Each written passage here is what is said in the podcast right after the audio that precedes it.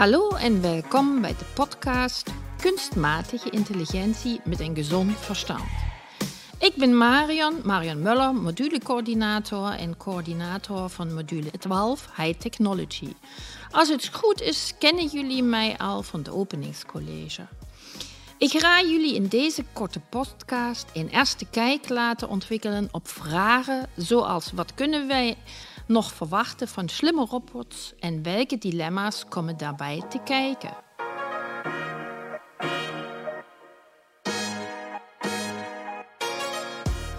De volledige podcast, die binnen een serie van de Open Universiteit ontwikkeld is, kun je beluisteren via de aangegeven link in de instructie Innovatie en Ethiek op Moodle in deze module. In deze korte podcast is het hoofdonderwerp: kun je een robot menselijk gedrag aanleren? Nog eenvoudiger gezegd, hoe stop je boerenverstand in een robot? Om hier aan te beginnen is het wel belangrijk te weten wat nu AI precies is. Helaas is het zo dat het begrip AI of Artificial Intelligence, ook kunstmatige intelligentie, zoals al in het begin gezegd is, met de tijd verandert. Twintig jaar geleden vonden wij een schaakcomputer al heel erg slim. Nu is dat een zelfrijdend auto. En dat is dan op dit moment ook het toppunt van kunstmatige intelligentie. Dus kunstmatige intelligentie is aan verandering onderhevig. Wel is het zo dat wij nog steeds verwachten dat een robot of kunstmatige intelligentie doet, dingen doet die wij niet even zo nadoen. Dus dingen doet die echt slim en intelligent zijn. Op dit moment is overal om ons heen kunstmatige intelligentie uh, te vinden. Denk aan sociale zorgrobots die met eenzame ouderen praten. Nou, jullie kennen dat waarschijnlijk van Paro al gehoord. Of eenzame uh, ouderen uh, begeleiden. Tot een spellingscheck op je smartphone. Dus overal om je heen ben je al word je al geconfronteerd met kunstmatige intelligentie. Maar hoe is dat in godsnaam nu bij kunstmatige intelligentie, waar wij van vinden dat die zelflerend is? Daar is het wel zo dat zelflerende kunstmatige intelligentie in de fysieke wereld nog niet, is, nog niet mogelijk is. Omdat er zullen altijd kaders geprogrammeerd moeten worden om uiteindelijk zelflerend te worden. Iets anders is dat als je kijkt naar kunstmatige intelligentie, naar zelflerende, in omgevingen zoals de beeldvorming, MRI's bijvoorbeeld beoordelen en, en afwijkingen vinden, of bij een schaakcomputer.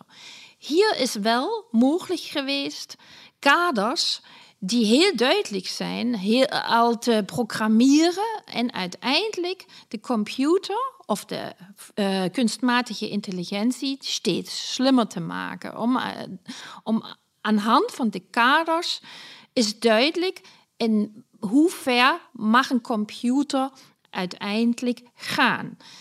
Maar bij die voorgegeven uh, voorbeelden is het wel zo dat in de medische wereld, zeker als het gaat om MRI-beelden, heel veel kaders al bekend zijn door enorm veel onderzoek.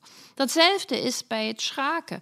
Bij het schaken is het heel duidelijk wat mag, wat niet mag en in hoeverre je bepaalde limits aan kunt geven. Maar dat ziet totaal anders uit als wij kunstmatige intelligentie in de fysieke wereld, plaatsen. Denk aan autorijden. Dat is namelijk een hele klus. Jullie hebben zeker al het een of andere gehoord over het stukje hoe Tesla probeert een Tesla zelfstandig autonoom te laten rijden. Uiteindelijk betekent dat als een auto zelfstandig dus ook zelflerend laten rijden, dat eigenlijk alles wat om, om het auto omheen is, ook enigszins bij die auto geprogrammeerd moet worden. De wereld moet, dus het auto of de kunstmatige intelligentie moet begrip van de wereld om het auto om hen ontwikkelen.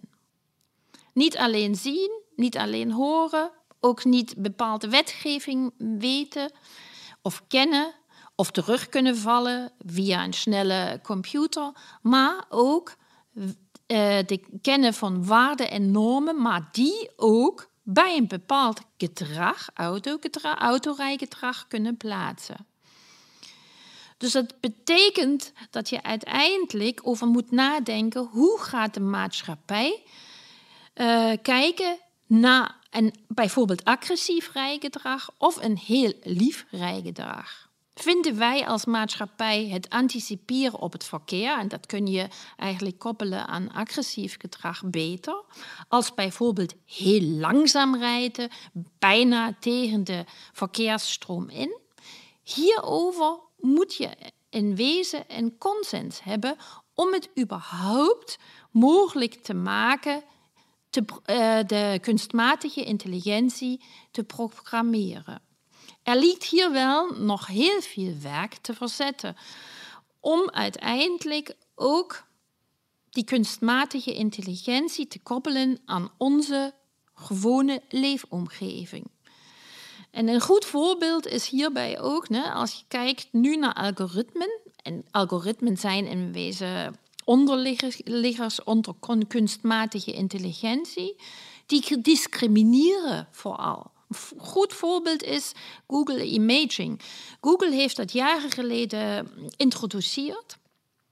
Uh, op die manier, je kon daar door kunstmatige intelligentie, door algoritmes, kon je wel foto's erkennen laten.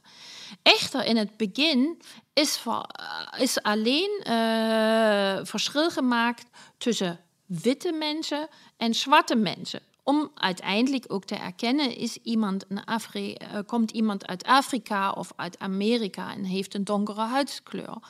Echter zijn ze daarachter gekomen door mensen die grapjes wilden maken en die gewoon uh, bij die imaging app apen hebben geplaatst. Die hebben uiteindelijk dat beeld als bijvoorbeeld uh, met een, een, Amerikaan met een donkere huidskleur uitgemaakt.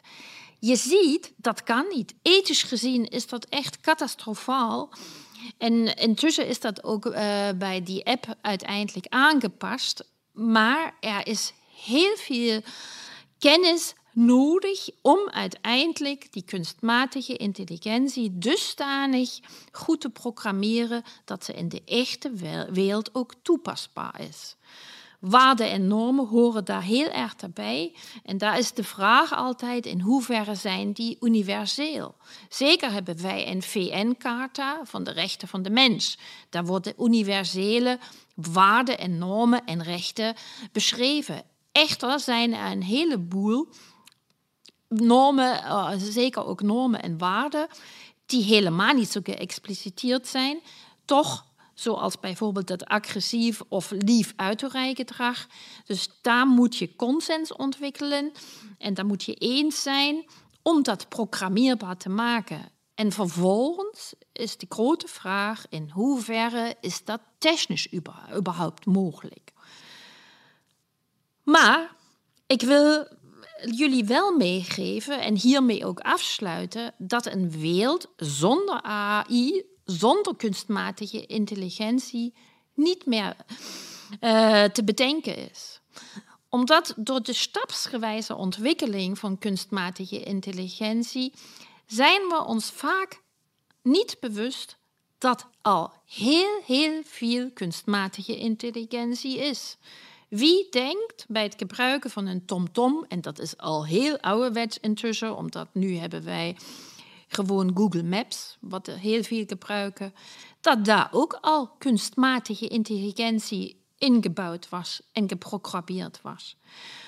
Dus een wereld zonder AI is zeker niet weg te denken, maar er is ook nog heel veel werk te verzetten om uiteindelijk kunstmatige intelligentie en zeker zelflerende toe te passen in ons echte wereldomgeving. Bedankt voor het luisteren. Hopelijk heeft deze korte podcast geholpen om een eerste zienswijze te ontwikkelen op kunstmatige intelligentie, op het stuk innovatie en ethiek en technologie. Heb je nog wat meer tijd om te luisteren, is het zeker verstandig de hele volledige podcast uh, naar de volledige podcast te luisteren. Die duurt circa 22 minuten. En je kunt die vinden onder de link die in de, in de instructie staat: ethiek en innovatie. Bedankt!